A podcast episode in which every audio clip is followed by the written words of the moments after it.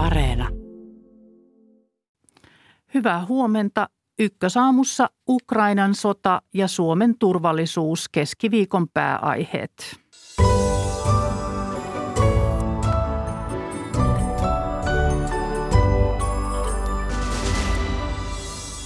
Venäjän eteneminen Itä-Ukrainassa ja tuleeko aseapu Ukrainalle ajoissa tästä aluksi. Pääministeri Sanna Marin on Ruotsin Magdalena Anderssonin vieraana vierailusta ja Ruotsin turvallisuuskeskustelusta puoli yhdeksältä ja heti perään puhuttavat kotimaan turvallisuusasiat tänään eduskunnalle annettavan NATO-selonteon myötä. Kiinassa miljoonakaupungin Shanghai on ollut jo pitkään koronaeristyksessä. Kirjeenvaihtajamme kertoo lähetyksen lopulla, mitä eristys asukkaiden arjessa tarkoittaa. Minä olen Maria Alakokko. Tervetuloa Ykkösaamun seuraan.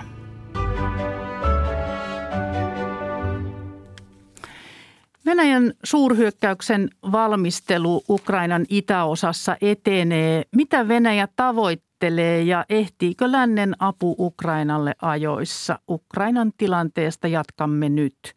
Sotataidon laitoksen johtaja Eversti Petteri Kajanmaa maanpuolustuskorkeakoulusta ja tutkija Jyri Lavikainen ulkopoliittisesta instituutista. Tervetuloa teille molemmille. Kiitos. Kiitos. Aloitetaan sotavangeista. Ukrainan presidentti Volodymyr Zelensky on ehdottanut venäläismielisen ukrainalaispoliitikon Viktor Medvedchukin vaihtoa Venäjän ottamiin ukrainalaisiin sotavankeihin. Medvedchuk on Putinin läheinen ystävä ja liittolainen. Minkälaista vaihtoa se voisi tarkoittaa, Petteri Kajanmaa, tai kumpi teistä haluaa aloittaa? No tämä Viktor Medvedchukhan on yksi vaikutusvaltaisimmista venäläismielisistä poliitikoista ja oligarkeista Ukrainassa ja hänen tyttärensä kummisetaan Vladimir Putin, eli tässä on tällainen henkilökohta, henkilökohtainen side Putiniin, mikä tekee hänestä hyvin arvokkaan vangin. Että hän oli aikaisemmin kotiarestissa, sitten oli päässyt karkuun ja nyt hänet on otettu taas kiinni.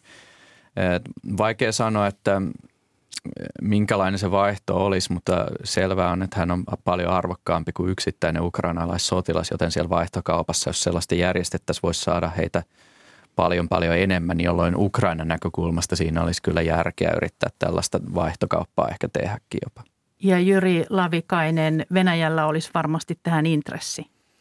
No sillä saattaisi olla, saattaisi olla intressi, mutta – mahtaisikohan Venäjä toisaalta haluta antaa tällaista propagandavoittoa siitä Ukrainalle, että se ei ole niin yksiselitteistä? Yhdysvaltain presidentin presidentti Joe Biden sanoo, että Venäjän toiminta Ukrainassa vaikuttaa kansanmurhalta. Hän on käyttänyt kovaa kieltä ennenkin. Mikä merkitys näillä lausunnoilla on tälle tilanteelle? No varsinaisesti näyttöä hänellä ei vielä tietenkään tällaista kansanmurhasta ole. Hän, hän pyrkii lisäämään painostuksen Venäjää kohtaan maksimiinsa ja toki tietysti äh, siellä äh, taisteluolosuhteissa on tapahtunut monia asioita, jotka yksittäisenä tapahtumina viittaa tällaiseen, mutta vielä me ei voida varmaankaan puhua ja niin kuin hän Jyri Lavikaisen mukaan oli jatkanut, että, että lainoppineet sitten päättävät, missä mennään. Joo, juuri näin. Että Mä oon samaa mieltä siinä, että tässä on ehkä, jos ajatellaan tämän lausunnon merkitystä, niin Bidenhan on aikaisemminkin puhunut Putinista teurastajana. Että hän näillä viesteillään tavallaan osoittaa sitä, että Putin ei ikään kuin ole enää legitiimi toimija kansainvälisessä yhteisössä. Että se on ehkä tällainen syy, miksi hän näin avoimesti käyttää tällaista kieltä, että sillä osoitetaan tämän sodan rikollisuus. Mutta tosiaan siellä on se, että miksi tällaista kieltä ylipäätään voidaan käyttää, niin Venäjähän on omalla toimilla antanut siihen niin kuin mahdollisuuksia, kun katsoo, miten silmittömästi siellä on siviilejä surmattu ja miten systemaattisesti jotakin kaupunkeja on pommitettu. Että täyttääkö se tietyt raamit? Se on aika korkea raami se kansanmurhan raami. Et sinne ei ehkä vielä näillä näytöillä mennä, mutta on siellä tietynlaista huolestuttavia merkkejä liittyen näihin ukrainalaisten – kuvaamiseen natseina, joista pitää päästä eroon keinolla millä hyvänsä. Että tällainen, tällainen vihollisen raamittaminen joksikin tällaiseksi, jolla ei ole oikeutta olla olemassa, niin si, siinä on tällaisia huolestuttavia piirteitä kyllä. Ja eilen tuli vielä lisää huolestuttavia tietoja. Nyt halutaan selvittää, onko Venäjä käyttänyt kemiallisia aseita piiritetyssä Mariupolin kaupungissa. E, tiedot siis ovat vahvistamattomia, mutta miksi Venäjä käyttäisi kemiallisia aseita, Petteri Kajamaa? No kemiallinen ase on tämmöinen maailmanlopun asejärjestelmä, jolla pää, pystytään tuhoamaan vastustaja hyvinkin tehokkaasti. Ja, ja kun se on aluevaikutteinen ase, niin se ei valitse kohdettaan. Niin, ää, yhdysvaltalaiset ja brittiviranomaiset sanovat ihan suoraan, että he ei kykene vahvistamaan tällä hetkellä, että tällaisia aseita olisi käytetty. Jotain ilmeisesti on levitetty jonnekin osaan Mariupolia, mutta näytteiden ottoon ei ole päästy ja tämä on vahvistamaton tieto. Että tämä selviää sitten myöhemmin. Petteri Kajamaa Mariupolin pormestari, pormestari, pormestarin Vadim Poitsenkon on kertonut ainakin 10 000 ihmisen si- siviilin kuolleen ja väittää, että Venäjän joukot ovat käyttäneet kaupungissa liikkuvia krematorioita päästäkseen eroon ruumiista. Voiko tämä olla totta? Voi toki olla totta, näitä krematorioita on nähty taistelualueella, niistä on videokuvaa. Periaatteessa nämä kuuluu sen hyökkäävän joukon kalustoon, jolla he hoitavat kaatuneiden huoltoa siinä mielessä, että jos kaatuneita sotilaita ei kyetä toimittamaan eteenpäin järjestelmässä, he voi, mutta äh, tästäkään ei ole näyttöä. Toki siviiliuhrien määrä saattaa olla huomattavasti suurempi, mikä tämä luku tässä mainittiin. Ja se johtuu vain siitä, että Mariupolissa on valtava määrä siviilejä ja sotilaat siellä ukrainalaiset edelleen vastustaa. Niin, tätä Mariupolin tilannetta on seurattu meillä tiiviisti ja puolustuksen romahtamista on arvuuteltu viikkoja. Ukraina on ollut vastarinnassaan sitkeä. Millä tavalla Ukraina on onnistunut hoitamaan Mariupolissa joukkojaan, Jyri Lavikainen? No varmaa tietoahan ei ole, mutta voidaan ehkä sitä lähtökohtaa avata. Eli se, että Mariupolhan on ollut käytännössä etulinjassa.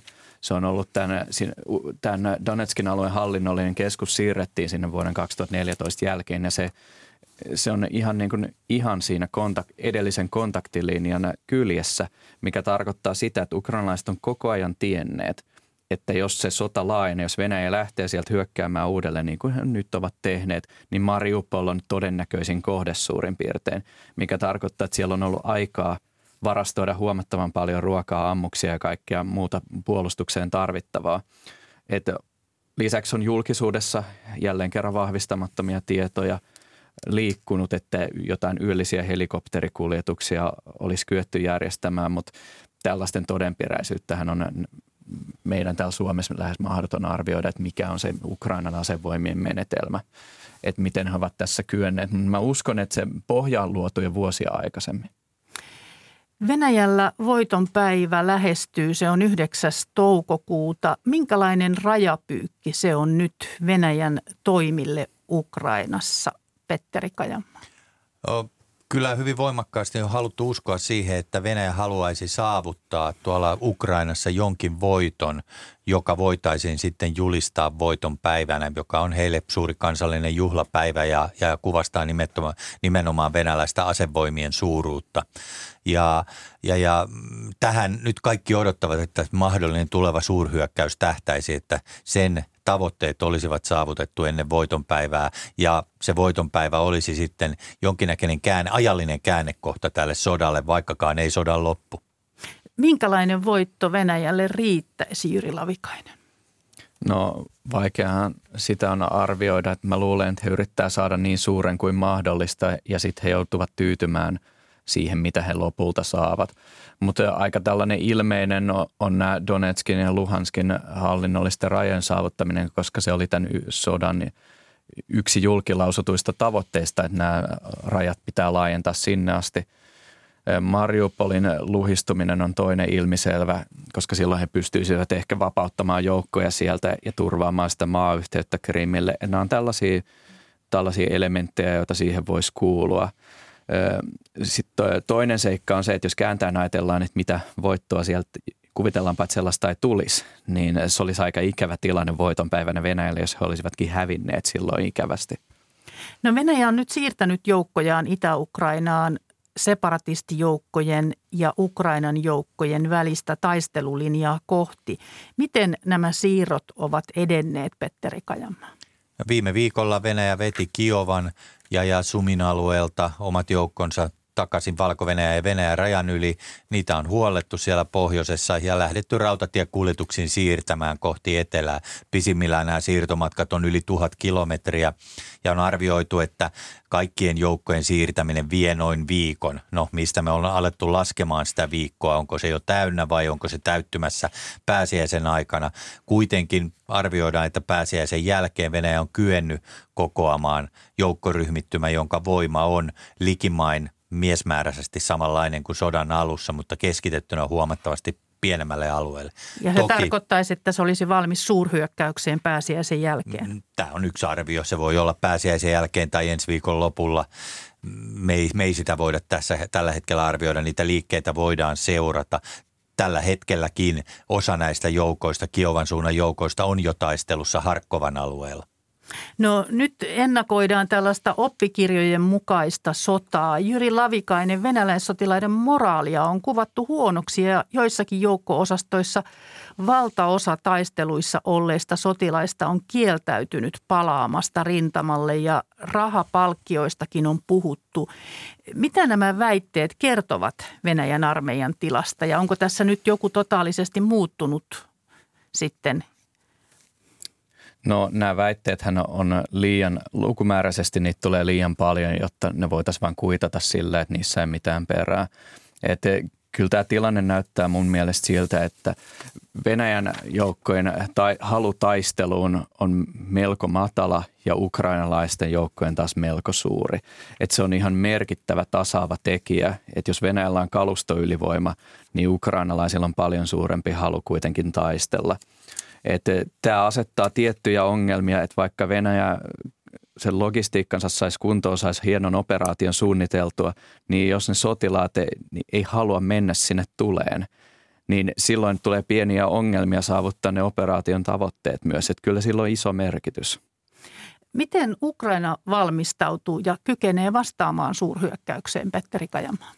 Tuossa mainittiin se linja, jossa on taisteltu jo kahdeksan vuotta ja tällä hetkellä siellä Itä-Ukrainassa taistelut on edelleen siinä samalla linjalla. Sitä on siis linnotettu ja venäläiseen hyökkäykseen on valmistauduttu jo kahdeksan vuotta ja nyt vaan valmistelutoimet kiihtyy, koska jos me puhutaan, että Venäjä hyökkää Itä-Ukrainasta, niin ukrainalaiset varmasti tietävät, mistä se hyökkäys tulee. Ja, ja jokainen päivä, jonka he kykenevät valmistautumaan, on heille eduksi. länsimainen aseapu, joka virtaa Ukrainaan, niin edesauttaa tätä. Olosuhteet siellä tulevalla hyökkäysalueella on hieman haastavat puolustajalle. Se on hyvin aukeata tasasta maastoa, jossa sitä suojaa ja taistelupaikkoja haetaan pienryhmissä. Ja, ja tähän sitten tämmöinen massiivinen hyökkäys kykenee pureutumaan, mutta ukrainalaiset kykenee valmistautumaan hyvinkin ottamaan vastaan sen hyökkäyksen. No niin kuin sanot, niin monet länsimaat ovat luvanneet apua mutta ehtiikö apu ajoissa Itä-Ukrainaan, koska sielläkin matkat ovat pitkiä aivan niin kuin vastapuolen valmisteluissa? Apuahan on virrannut Ukrainaan jo viikkojen ajan, eli Ukraina on kyennyt koko tämän sotavaiheen ajan täydentämään omia joukkoja nopeammin kuin ne joukot kuluu. Ja nimenomaan asejärjestelmiä, lähitaisteluun tarkoitettuja, vaikka nyt panssaritorjuntaohjuksia heillä on varmasti anteeksi, riittävä määrä. Uudet lupaukset, vaikka yhdysvaltalaiset jopa kenttätykit tai puolalaiset panssar, panssarivaunut, niin niiden saapuminen vie, vie jonkun aikaa, viikon, kaksi, mutta johonkin taisteluvaiheeseen ne ehtivät ja tämä sota ei ole suinkaan seuraavan hyökkäyksen alettua ohi. No Zelenski on sanonut, että, että Ukrainan armeija voisi päättää venäläisten piirityksen Mariupolissa, jos maa saisi tarpeeksi raskaita aseita. Miten tätä tulkitsette? Eikö niitä sitten ole kuitenkaan tarpeeksi vielä? Ukrainan asevoimien suurin puute on nimenomaan kaukovaikutteisten aseiden puute, niin ilmasta tapahtuva vaikuttamisen kuin sitten ohjusten ja raketin heittimien puute. Ja, ja tällaisilla aseilla voitaisiin kyetä vastahyökkäys sinne Mariupoliin tekemään. Tätä voimaa Ukrainalla ei tällä hetkellä ole. että siellä tarvitaan nyt paljon ja nopeasti lisää aseistusta. Kyllä, ja sitten tietysti aina kun tuodaan uusi taistelujärjestelmä sinne alueelle, niin kyllähän se vaatii myöskin koulutusta ja sen järjestelmän käytön opettelua, että nopeita ratkaisuja ei ole olemassa. Bidenin hallitus, hallinto valmistelee uutta noin 700 miljoonan euron sotilaallisen tuen pakettia Ukrainalle ja Maailmanpankki valmistelee puolentoista miljardin dollarin apupakettia Ukrainalle. Mutta samaan aikaan niin Ukrainan oma talous on kutistumassa. Kuinka kauan Ukraina pystyy puolustautumaan, Jyri Lavikainen? No tämä puolustautumiseenhan riittää aseet, logistiikka ja taistelutahto. Että se talouden supistuminen ei ehkä siinä mielessä estä sitä, etenkin kun he saavat aseita ilmaiseksi koko ajan. Mutta jos Ukrainan talous on supistunut tai supistuu tämän vuoden aikana noin puolet viime vuoden bruttokansantuotteesta, niin sehän on aivan karmea kohtalo siviileille. Että se apu, se rahallinen apu, niin, jota Ukraina lähetetään, niin se auttaa Ukrainan väestöä selviytymään.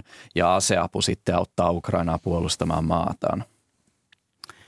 Jos Venäjä pystyy laajentamaan separatistialuetta etelään, eli pääsee tavoitteisiinsa, niin mitä se merkitsee Ukrainalle ja näille ra- tuleville rauhanneuvotteluille ja lännelle? Petteri Kajamaa. Se varmasti johtaa Ukrainan epäsuotuisaan neuvottelutilanteeseen. He joutuu omista periaatteista luopumaan, mutta niinhän tietysti neuvotteluissa aina käy, että molempien on annettava, jotta saavutetaan jotain. Mutta mun näkemys on, että se aiheuttaa pysyvän epävarmuustilan tai jopa konfliktitilan, joka jää tuonne alueelle. No mä uskon, että Venäjäkin jonkinlaisen neuvotteluratkaisun tässä pyrkii ja saattaa jopa haluta ympätä näitä sanktioita, länsimaiden asettamia pakotteita osaksi sitä neuvotteluratkaisua. Et siinä on tällainen niin kuin laajempi tavoite, jolla he ikään kuin saisivat jonkun voitoa ja voisivat myydä sen omalle, kan, omalle kansalleen. Et kaikki tällainen niin kuin maa-alueiden valtaaminen tietysti parantaa heidän asemansa ja heikentää Ukrainan asemaa. Et sen vuoksi tietysti Ukrainan tukeminen kaikin mahdollisen keinoin olisi nyt hyvin tärkeää, että Venäjä ei saavuttaisi tästä minkäänlaista voittoa. Niin, mitä sitten, jos, Venäjä, jos Ukraina pystyy torjumaan Venäjän, niin mitä se Venäjällä tarkoittaa?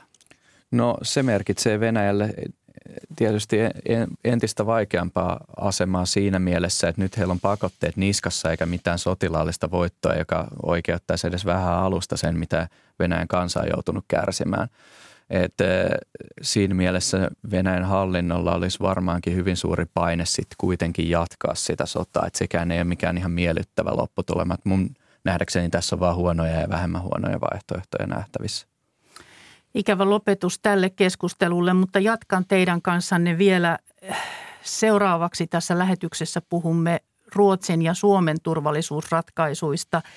Ja eilen kerrottiin, että Venäjä siirtäisi Bastion ohjusjärjestelmää Viipurissa kohti Suomen rajaa. Videokin oli, jossa Helsinki kyltti. Petteri Kajanmaa, tällaiset tiedot herättävät pelkoa. Pitääkö nämä paikkansa ja, ja miksi tämä tuli juuri nyt? Pitää paikkansa se, että tämmöinen ohjusjärjestelmä on harjoitellut tuolla mainitsemallasi alueella Viipurin, Viipurin länsipuolella. Venäjän puolustusministeriön sivujen tiedotteen mukaan Itämeren laivasto on järjestänyt huhtikuun alussa harjoituksen, jossa siirrellään meritorjuntaohjusjärjestelmää. Sinänsä tämä järjestelmä kuuluu Kronstadtissa olevan joukon normaaliin materiaaliin ja aika luontevaa on, että sotilaat harjoittelee. Toki sillä on varmaan joku informaatioarvo, että se harjoitus on järjestetty juuri nyt ja sillä voi olla jopa tarkoitus, että video on haluttu saattaa nähtäväksi, mutta me ei tiedetä, kuka sen video on tuonut ja millä tarkoitusperällä. Eli tiedot pitävät paikkansa, mutta ovat normaalia harjoittelua. Venäjän ilmoituksen mukaan kyseessä on normaali harjoittelu ja sen videon tai, tai tiedon mukana ei ole suunnattu Suomeen mitään erillistä viestiä tai uhkausta. Jyri Lavikainen, todennäköisesti näemme yhä enemmän tällaisia kuvia ja tietoja, varsinkin jos ja kun Suomen NATO-hakemus varmistuu. Miten niihin pitäisi suhtautua?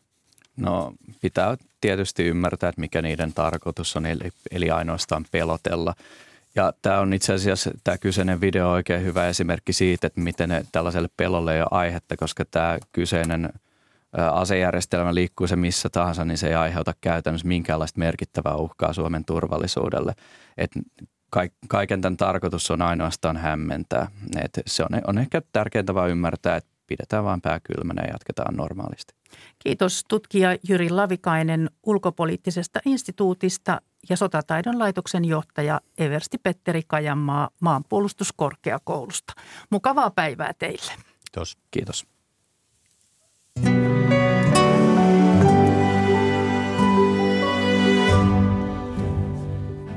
Ykkösaamun kello on nyt puoli yhdeksän ja vielä ennen yhdeksää selviää, mitä koronakaranteeni tarkoittaa kiinalaisessa suurkaupungissa Shanghaissa. Ja mikä on eduskunnalle tänään annettavan NATO-selonteon merkitys kotimaan turvallisuuskeskustelussa. Mutta ensin pääministeri Marinin Ruotsin vierailusta ja sikäläisestä turvallisuuspolitiikasta.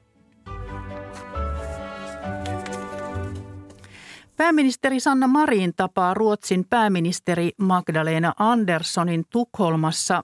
Ruotsin Malmössä on Pohjoismaiden kirjanvaihtaja Kirsi Heikkel. Hyvää huomenta. Oikein hyvää huomenta. Täällä Suomessa julkaistaan tänään valtioneuvoston selonteko turvallisuuspoliittisesta tilanteesta ja pääministeri Marin on siis Tukholmassa. Miten arvioit näiden kahden asian yhteyttä? Onko Marin kertomassa selonteosta ennakkoon ja miksi näin? No kyllä, näin varmasti on, että pääministeri Marin tulee Tukholmaan kertomaan Ruotsin pääministerille tästä selonteosta, sen analyyseistä, samanaikaisesti kun siitä annetaan tietoa Suomessa eduskunnalle ja ennen kuin selontekoa koskeva lehdistötilaisuus järjestetään. Ja Tämä on ihan konkreettinen esimerkki siitä, että miten Suomi ja Ruotsi haluavat kulkea käsi kädessä tässä kysymyksessä ja miten tärkeänä kumppanina myös Suomi Ruotsia pitää. Totta kai he puhuvat myös sitten siitä, että missä Suomi menee NATO-kysymyksessä ja missä etenkin sosiaalidemokraatit, kummankin pääministerin omat puolueet menevät tässä kysymyksessä. Suomessa mielipiteet ovat kääntyneet vauhdilla NATO-jäsenyyden kannalle ja toivotaan, että turvallisuuspoliittiset ratkaisut tehtäisiin yhtä jalkaa Ruotsin kanssa. Minkälaista vastakaikua tämä saa Ruotsissa? No kyllä Ruotsissa on nimenomaan painetta tehdä ratkaisu samanaikaisesti Suomen kanssa ja se koko ajatus on, että jos Suomi hakee, niin tulisi myös Ruotsin hakea. Se on muun muassa puolustussyistä Ruotsille erittäin tärkeää. Jos Suomi olisi jäsen, ja sitten Ruotsi jäisi ulkopuolelle, niin Ruotsiin jäisi kummallinen aukko, tätä monet asiantuntijat sanovat, jäisi kummallinen aukko ja sitten Suomen ja Baltian puolustaminen olisi hankalaa Natolle. Ja samoin Ruotsi olisi paljon haavoittuvaisempi, varsinkin, varsinkin Kotlannin asema. Mutta Ruotsissa on tulossa vaalit viiden kuukauden kuluttua ja Ruotsissa tämmöinen vastaava selonteko valmistuu toukokuun aikana. Sosiaalidemokraateilla on nyt alkamassa keskustelu Natosta ja heidän kantansa muodostamisen jälkeen pitää käydä sitten vielä puolueiden välinen keskustelu, joten osa uskoo, että tässä aikataulussa voi Suomen ja Ruotsin välillä olla sitten omat haasteensa, että ehtiikö Ruotsi sitten Suomen mukaan. Millainen Naton kannatus on Ruotsin puolueiden ja ruotsalaisten keskuudessa? No täällä alle puolet ruotsalaisista, 45 prosenttia kannattaa NATOa 33 prosenttia vastustaa, 22 prosenttia on kannastaa epävarmoja. Mutta sitten jos kysytään, että pitääkö Ruotsin liittyä tai kannatatko liittymistä siinä tilanteessa, että Suomi liittyy, niin 63 prosenttia kannattaa. Ruotsalaiset seuraa päättäjiä tässä kysymyksessä ja Enemmistö valtiopäiväpuolueista kannattaa myös siinä tapauksessa, että jos Suomikin liittyy, ruotsidemokraatit siirtyivät tälle kannalle ää, nyt alkuviikosta. Kuinka avoimesti Naton eduista ja haitoista Ruotsissa keskustellaan?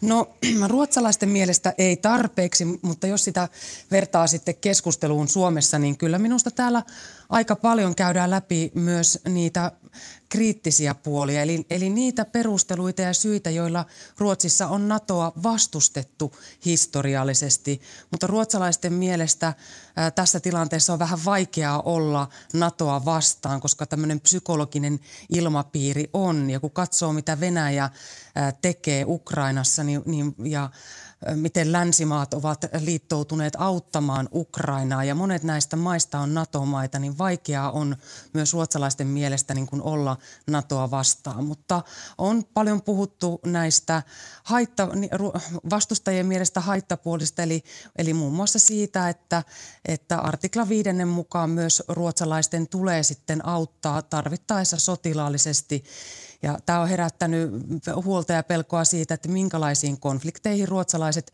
voi mahdollisesti tulevaisuudessa sitten joutua, jos liittyvät NATOon. Kiitos Kirsi Heikkel näistä tiedoista ja mukavaa päivää sinne Malmöön.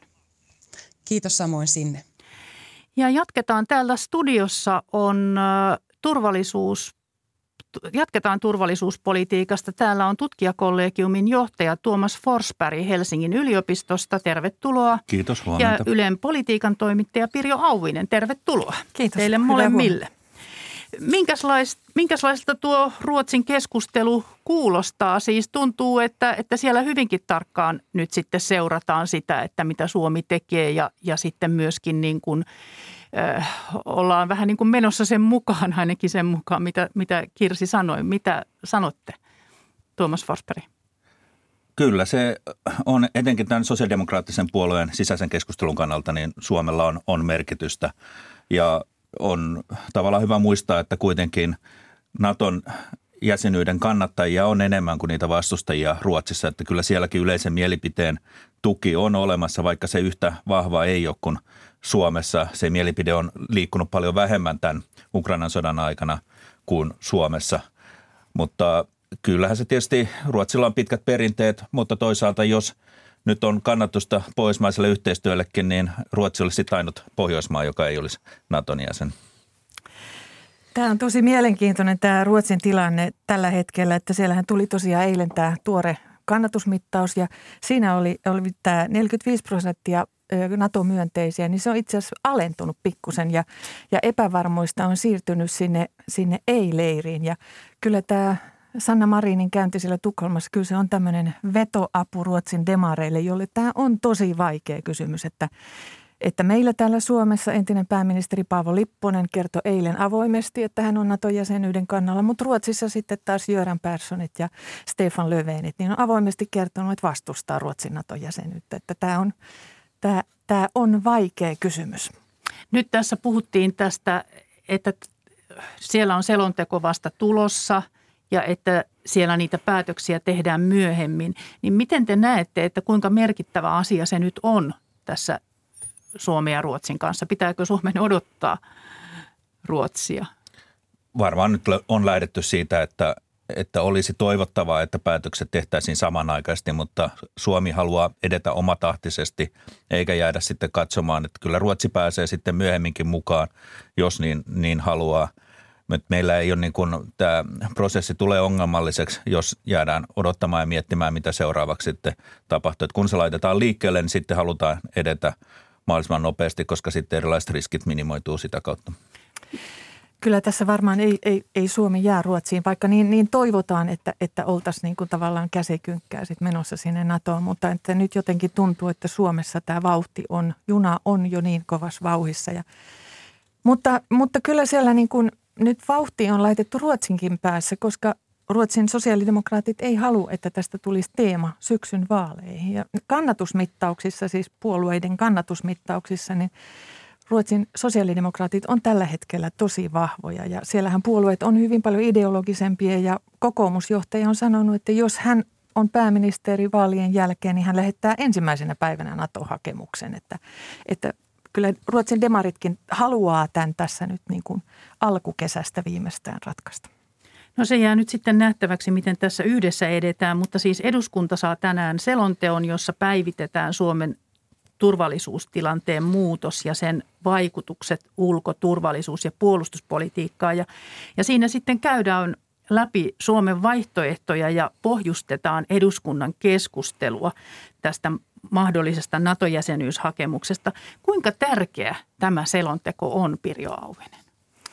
Kyllä se on tärkeä ja se on niin kuin tavallaan se on ihan olennainen osa tätä, tätä nyt tätä, tätä prosessia. Tätä mun mielestä niin kuin presidentti Niinistö on, on selvittänyt hyvin, hyvin niin kuin selkeästi se, että tavallaan tällä selonteolla ikään kuin, niin kuin jokainen kansanedustaja saatetaan sen saman tiedon äärelle ja, ja että myöskin ne, jotka on eri mieltä, voi sitten sen päätöksen jälkeen niin kuin olla varmoja siitä, että se perustuu faktoihin, se perustuu argumentteihin, se perustuu niin kuin vahvaan käsitykseen, että ikään kuin kaikki sitoutetaan tähän päätökseen. Niin, kuinka suuri muutos tässä on nyt sitten edelliseen selontekoon? Sehän tehtiin tilanteessa, jossa Krim oli jo miehitetty.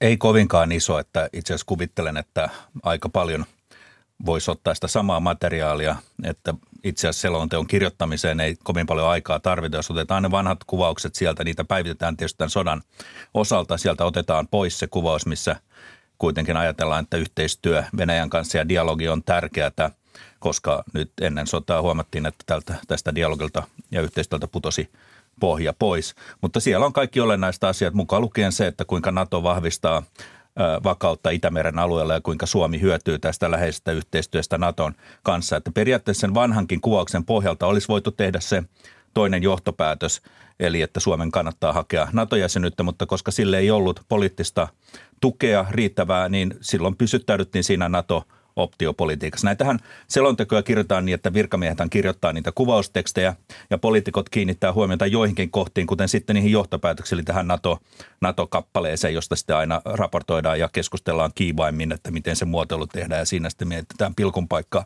No nyt tämä kappale on tietysti mikä on vanhentunut, että NATO-optiota ei sinänsä voida enää ylläpitää, joten se täytyy siinä sitten ratkaista suuntaan tai toiseen. Mutta eh, nythän voisi oikeastaan sanoa niin, että turvallisuusympäristön suurin muutos ei ole tapahtunut itärajan takana, vaan se on tapahtunut täällä Suomessa, missä yleinen mielipide on muuttunut. Ja sen takia tämä selonteko tarvitaan. Ei tämän ei, ei ikään kuin se Venäjän muutos ei ole niin iso, koska se tapahtui jo 2014 No entinen ulkoministeri Timo Soini kummasteli illalla A-studiossa, että hallituksen turvallisuuspoliittisessa selonteossa ei tiettävästi oteta suoraan kantaa NATO-jäsenyyteen ja hänen mielestään kanta pitäisi näkyä. Mitä mieltä te olette? Onko tämmöinen kantojen näkyminen tavallista näissä turvallisuuspoliittisissa selonteoissa? Pirjo Auvinen. Mun mielestä tässä on niin kuin hallituksella ja presidentillä on, on ihan, ihan selkeä suunnitelma ja oli tai ainakin oli siis, että just nimenomaan tähän niin kuin sitoutetaan kaikki puolueet ja kaikki on tämän päätöksen, päätöksen takana, vaikka eivät ehkä olisikaan sitten NATO-jäsenyyden tukena. Se, mikä tässä on ehkä ollut semmoinen outo, että tämä on niin kuin tavallaan, tässä oli hieno suunnitelma. Ensin tämä selonteko tavallaan tietää, mikä se eduskunnan se henki ja tahto on ja sitten tulisi se – jos se henki on se NATO-jäsenyys, niin sitten tulisi se toinen selonteko, jonka sitten joka, joka, jonka, johon aloitteen tekisi presidentti ja hallitus. Mutta nyt tähän on tullut ihan tässä viime päivinä, ihan viikon sisään tämä tämmöinen niin kuin nopeutettu, että, että hallitukselta voiskin tai presidentiltä voiskin tulla tämä NATO-jäsenyysesitys tässä jo tämän ensimmäisen selonteon käsittelyn aikana. Ja, ja, ja mun on hirveän vaikea nyt ymmärtää niitä, niin kuin miksi, miksi tätä on nyt muutettu Tuomas Forsberg, löydätkö sinä selityksiä tälle, että onko tässä tullut jotenkin lisäkiire? No mun nähdäkseni ei, mutta toisaalta halutaan, tämä nyt on mielestäni sellainen kysymys, mitä ei kannata tässä pahemmin pohtia, että sitten nähdään, jos joku liikahdus siitä tulee, että se on ihan arvuuttelua nyt tässä vaiheessa. Tietysti halutaan pitää sitä, se käsittely tietysti vie jonkin verran aikaa valiokunnissa ja, ja muutenkin, mutta että jos sitten halutaan – nähdään jo ensimmäisessä käsittelyssä eduskunnassa, että on, on laaja tuki ja halutaan sillä tavalla antaa se signaali, että tähän suuntaan mennään, niin voidaan sitten vähän selkeyttää sitä prosessia, että sitten ei laadita tyhjänpäiväisiä mietintöjä sitten sitä selonteosta. No moni kansanedustaja on toivonut lisätietoa päätöksen pohjaksi, siis jos tästä Natosta puhutaan. Kuinka kykeneviä he mielestänne ovat tekemään päätöksiä, jos oikein muuta pohjaa ei ole kuin selonteko? Ja siihen ei nyt sitten kaikkia salaisimpia turvallisuustietoja voi kirjata. Pirjo Auvinen. No tämä, mun ymmärtääkseni tämä selonteko on kirjoitettu nyt niin, että siinä on itse asiassa hyvin tarkka kuvaus tästä turvallisuuspoliittisen tilanteen muutoksesta. Eli, eli tavallaan siitä, minkä takia tämä NATO-optio nyt sitten laukesi, että se muutos on niin iso, tämä Venäjän hyökkäys sinne, sinne Ukrainaan muutti tätä niin perustavanlaatuisesti. Ja että sitten siinä on, olisi näitä erilaisia vaihtoehtoja ja niiden – plussia ja miinuksia, hyötyjä, haittoja, etuja, riskejä. Ja varmaan tämä niin kuin tavallaan siinä selonteossa myös sitten, mikä meillä on keskustelussa ehkä ollut jäänyt vähän vähälle, on nämä, että tavallaan, että mitä velvollisuuksia ja mitä, mitä riskejä tähän myös saattaa sisältyä tähän, tähän NATO-jäsenyyteen. Ja sittenhän nämä Thomas Forsbergin kaltaiset asiantuntijat on siellä sitten kuultavina koko tämän, tämän selonteon käsittelyn aikana, että se on varmaan siellä – nythän on puhuttu sitä, että käsitelläänkö eduskunnassa mitään muita lakihankkeita tänä aikana, että onko se niin kuin tämmöinen selontekotalo tässä nyt seuraavat viikot?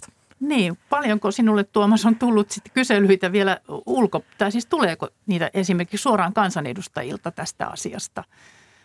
Jonkin verran puolelta tulee, mutta ja, ja sitten kyselyitä tulee myöskin ulkomaalaisilta toimittajilta, jotka ovat hirveän kiinnostuneita myös siitä, että mitä Suomessa tapahtuu.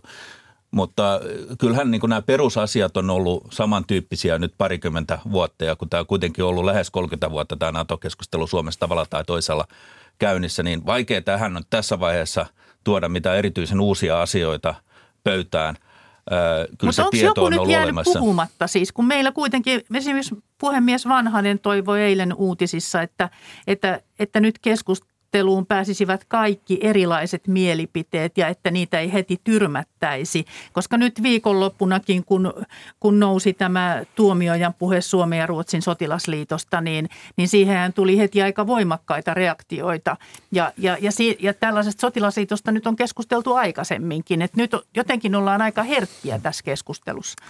Tämä on ehkä semmoinen Suomen ja Ruotsin keskustelun ero, että tämä, Ruotsissa on puhuttu paljon myös esimerkiksi tästä artikla vitosesta, että mitä se sitten käytännössä tarkoittaisi, että jos johonkin maahan hyökätään, tarkoittaako se, niin kuin Kirsi Heikkel taisi tuossa sanoakin, että, että lähtee, lähetetäänkö sinne silloin ruotsalaisia sotilaita ja minkä verran ja muuta. Ja mun mielestä meillä on tätä, tätä tästä puolesta keskusteltu aika vähän ja ja täytyy kyllä sanoa, että tämä on ollut sillä tavalla, aikaisemmin puhuttiin tämmöisistä NATO-haukoista, että jotka on niin kuin tämmöisiä intomielisiä NATO-jäsenyyden kannattajia, niin tässä on ehkä nyt vähän semmoista haukkamaista tässä keskustelussa, että tässä on tosiaan lytätty ne, jotka on, on edes vaikka miettii, niin, niin tuota, että se, sekin on jo väärin.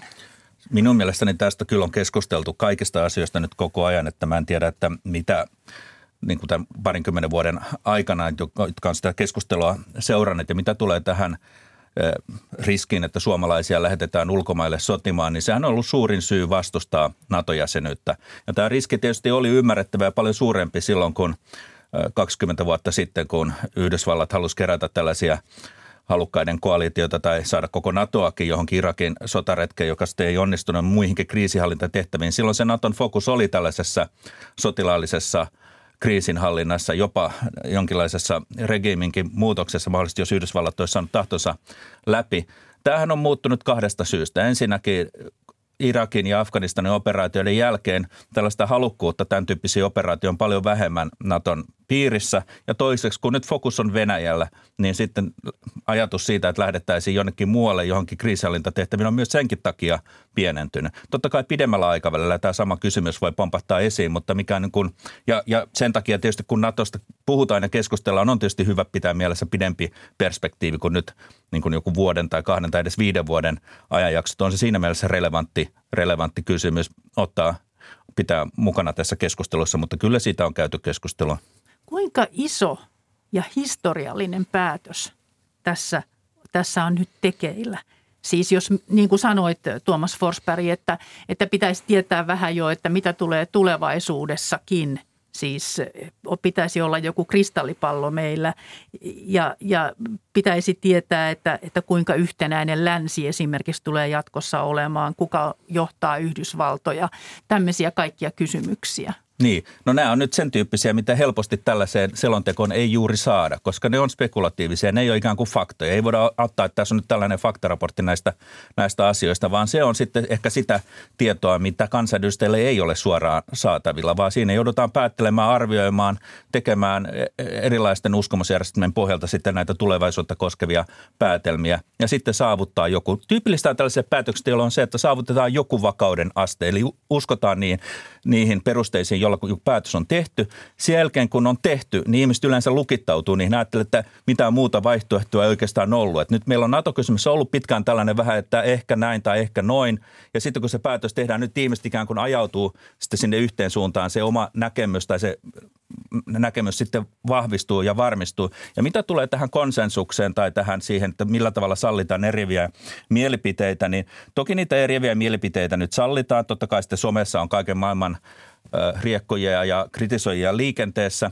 Mutta tässä on tällainen tyypillinen tilanne, jossa yhtäältä pitäisi välttää sellaista niin kuin sokeutumista, että on laput silmillä, nyt on vain yksi vaihtoehto eikä mietitä ollenkaan muita vaihtoehtoja. Ja sitten toisaalta se, että kun turvallispoliittisia päätöksiä tehdään, niin on Suomen ja kaikkien meidän edun mukaista se, että olisi mahdollisimman laaja konsensus sitten sen valintun ratkaisun takana, koska silloin se ratkaisu on, on vahvempi. Että näitä pitää niin kuin harkita ilman, että tulisi siihen tultaisiin siihen tilanteeseen, että keskustelua ei voitaisiin käydä tai että ihmisiä jotenkin pakotettaisiin valitsemaan se yksi ainoa oikea mielipide. Kysyit, kysyit tästä, että onko tämä historiallinen päätös, niin mun mielestä se eilen tuli siinä A-studiossa, se aika hyvin sanotettiin, taisi olla Timo Soini, joka sanoi, että kyllähän tämä siinä mielessä on historiallinen päätös, että, että tuota, kun tähän asti on koko ajan vedottu tähän, että meillä on tämä yhteinen raja Venäjän kanssa se 1300 kilometriä, niin se on sitten, jos Suomi on NATO-jäsen, niin se on sitten sotilasliiton raja. Että sitten sit me ollaan siinä niin kuin sotilasliiton rajalla. Tuomas Forsberg, sanoit jo, että pitäisi saada päätöksen tueksi mahdollisimman iso joukko, niin, niin kuinka iso enemmistö eduskunnasta pitäisi olla päätöksen tukena? Mikä merkitys sillä on demokratian kannalta? Demokratian kannalta on tietysti se, että nyt sitten on hieman auki, että onko se yksinkertainen vai enemmistö vai kahden kolmasosan enemmistö. Mutta mitä laajempi se tuki on, niin totta kai isompi legitimiteetti on sitä vahvemman signaalin. Se antaa sitten ulkomaailmaan siitä, että, että tämä on yhteinen päätös, joka, jossa ei ole niin kuin jakolinjoja Suomessa merkittäviä jakolinjoja – ja, ja tämä on niin kuin tärkeämpi kuitenkin tältä osin kuin joku EU-päätös sitten signaloida, että koska tämä koskee turvallispolitiikkaa, että tässä ei ole jakautunut kanssa. Ja tämä on niin kuin pitkä perinne Suomessa, että täytyy ymmärtää sitten se, että sinne – sitten senkin jälkeen sitä keskustelua käydään. Eihän tämä, jos tämä, totta kai tämä on historiallinen päätös, mutta sen jälkeen meille jää paljon keskustelua siitä, että minkälaista NATO-politiikkaa me halutaan, mihin suuntaan me halutaan NATOa viedä, miten se eh, tulisi, minkälaista puolustussuunnittelua ja minkälaista politiikkaa, yhteistyösuhteita ja muita tehtäviä NATOlla pitäisi, pitäisi olla. Sitä sen päästään vaikuttamaan. Suomessahan on perinteisesti tämä ulko- ja turvallisuuspolitiikka ollut sellainen asia, että, että siitä on tätä, tätä tämmöistä yksituumaisuutta haettu. Ja tähän on tosiaan vielä epäselvä eduskunnassakin, että, että mikä, se, mikä se enemmistö pitäisi olla. Mutta nyt varsinkin, kun kaikki on käytännössä kääntynyt sille kannalle, että tätä, tätä neuvoa antavaa kansanäänestystä ei nyt sitten järjestetä, niin se, siitä mun mielestä tuli, niin kuin nousee vielä suurempi paine siihen, että, että se pitäisi olla iso se enemmistö. Eduskunnan pitäisi selonteosta viikon päästä keskustella, niin kuinka vilkasta keskustelua odotatte nyt näistä turvallisuusasioista tästä eteenpäin? Totta kai hyvin vilkasta. Tämähän on nyt se, milloin sitä pitää käydä. Vilkasta. Ja tässähän on se, mikä tässä on se, se, se niin kuin tavallaan se karmea puoli, että tässähän koko ajan tavallaan nämä sotatapahtumat siellä Ukrainassa myös niin kuin tuo sen oman varjonsa tähän, tähän keskusteluun. Kiitos keskustelusta Ylen politiikan toimittaja Pirjo Auvinen – ja tutkijakollegiumin johtaja Tuomas Forsberg Helsingin yliopistosta. Kiitos. Kiitos.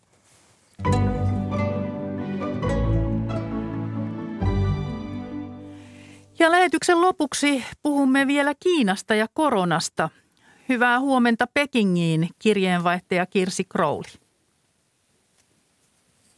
Hyvää huomenta. 25 miljoonan asukkaan suurkaupunki ja talouskeskus Shanghai on ollut jo pari viikkoa täysin eristyksistä eristyksissä koronan takia, mutta nyt ollaan saamassa eristykseen joitakin helpotuksia.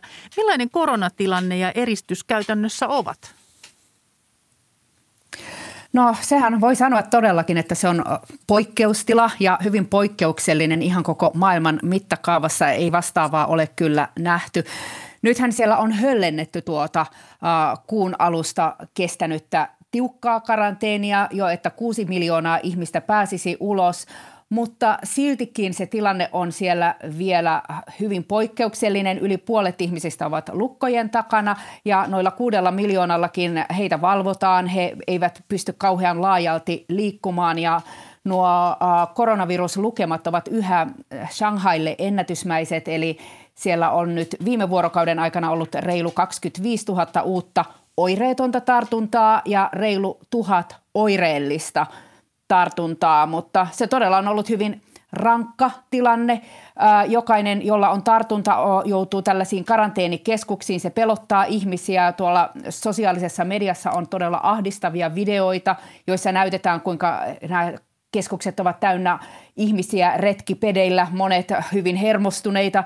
Ihmiset pelkäävät, että ruoka ja juomavesi loppuu, koska kaupunkiin ei tule jakelua. Ähm, ihmiset ovat pelänneet, että joutuvat lapsistaan eroon, ähm, jos joku perheenjäsen saa koronan. Ähm, ja kyse ei ole edes siitä, että, että täällä hoidettaisiin ihmisiä, jotka ovat sairaita, vaan että todella nämä toimet johtuvat siitä, että halutaan padota tämä virus ja sen takia koko Shanghai on nyt asetettu siihen sulkuun ja ehkä sitten pikkuhiljaa siitä vapautuu. Shanghaissa toimii suuri määrä eurooppalaisia ja myös suomalaisia yrityksiä. Mikä niiden tilanne on? Miten talous ja tehtaat pyörivät koronasulun aikana? No hyvin huolestuttavaa viestiä sieltäkin tulee. Ää, käytännössä mikään ei liiku. Euroopan kauppakamari on tässä ollut hyvin äänekäs ja vaatinut Kiinaa höllentämään näitä, näitä koronarajoituksia, koska monet tehtaat ovat suljettu. Siellä on autotehtaita, Tesla esimerkiksi on ollut kiinni. Jotkut tehtaat voivat ehkä olla auki, jos työvoima pysyy siellä tehtaalla, yöpyy siellä, käy päivittäisissä koronatesteissä, mutta vaikka jotain saadaan tehtyä, niin sitä ei saada liikkumaan sitten sieltä tehtaalta ulos eikä osia saada sinne. Sitten esimerkiksi Suomesta Finnair joutui nyt lentämään ilman matkustajia Suomeen, koska vaikka se teki sen viikoittaisen lentonsa Shanghaihin, niin matkustajat eivät päässeet koneeseen, koska kentällä ei ole henkilökuntaa, joka voisi huolia heidät sinne koneeseen. Ja monella on ehkä vaikeuksia ylipäänsä päästä sinne kentälle näiden sulkutoimien takia. Eli todella, todella vaikeaa on, on yrityksillä myös. Isoja murheita kuulostaa olevan. Osaatko arvioida koronasulun merkitystä maailmankaupalle? Aiemmat suluthan ovat laittaneet muun muassa maailman satamat ja laajemminkin talouden sekaisen konttipulan ja erilaisten tavaroiden niukkuuden takia. Ja asiantuntijat ovat sanoneet, että tämä on kyllä sellainen koko maailmaa, koko maailman tuntema ketjureaktio. Se tulee vaikuttamaan jakeluketjuihin ympäri maailmaa, koska Shanghai on todella merkittävä vientikeskus. Siellä on yksi maailman suurimmista satamista ja Euroopan kauppakamarin mukaan tuolla satamassa käsitellään tällä hetkellä 40 prosenttia vähemmän rahtia kuin tavallisesti näiden koronarajoitusten takia. Maailmanpankki sanoi, että Kiinan kasvu laskee tästä sen ennustamasta reilusta viidestä prosentista. Uh, mutta myös se tulee vaikuttamaan hyvin paljon maailmaan. Rahtihinnat ovat jo nousseet, kontteja ei ole, ei liiku. Ja tämä tulee tietysti tämän koko koko maailman pahan koronatilanteen päälle. Tässä on jo pari vuotta ollut vaikeaa viennille ympäri maailmaa. Kerro vielä lyhyesti, millainen koronatilanne on muualla Kiinassa kuin siellä Shanghaissa? No jos lukuja katsotaan, niin ei pitäisi olla huono. Eli nytkin oli, on niin kuin reilu jotain 1000-2000 tartuntaa viime päivän aikana tavattu muualla Kiinassa kuin Shanghaissa. Mutta sitten taas siltikin täällä on kymmeniä kaupunkeja jonkin asteisessa sulussa. Ja sijoituspankki Nomura on arvioinut, että jopa neljännes ihmisistä olisi jonkinlaisessa karanteenissa tai valvonnassa. Täällähän pannaan karanteeniin rakennuksia ja lähiöitä tosi helposti, vaikka yksi, yhden ihmisen takia tässä ihan meidän lähellä täällä Pekingissäkin oli yksi rakennus päivän verran karanteenissa, kun siellä epäiltiin yhdellä henkilöllä koronavirustartuntaa. Viereisessä rakennuksessa oli Suomen suurlähetystö ja sekin oli ihan varmuuden vuoksi kiinni, koska kukaan ei tietenkään halua olla lähellä, jos sitten oma terveyskoodi menee punaiselle eikä pääse liikkumaan. Et se vaikuttaa kaikkiin. Kiitos Kirsi Krauli näistä kauheista tiedoista ja parempaa jatkoa sinne Pekingiin. Kiitos.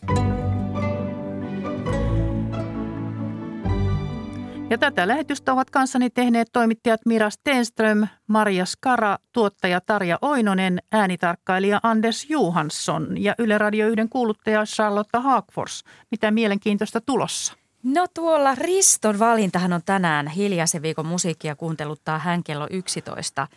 Ja sitten tähän liittyen Aristoteleen kantapäässä kerrotaan siitä, kuinka Bach ujutti sävellyksiinsä kiinnostavia piiloviestejä. Tästä 14.30 kuullaan lisää sitten. Ja ihana muistojen pulevardi heti yhdeksän uutisten jälkeen. Kyllä. Kiitos Charlotte Haakfors, kiitos kuulijoille ja oikein mukavaa keskiviikkopäivää.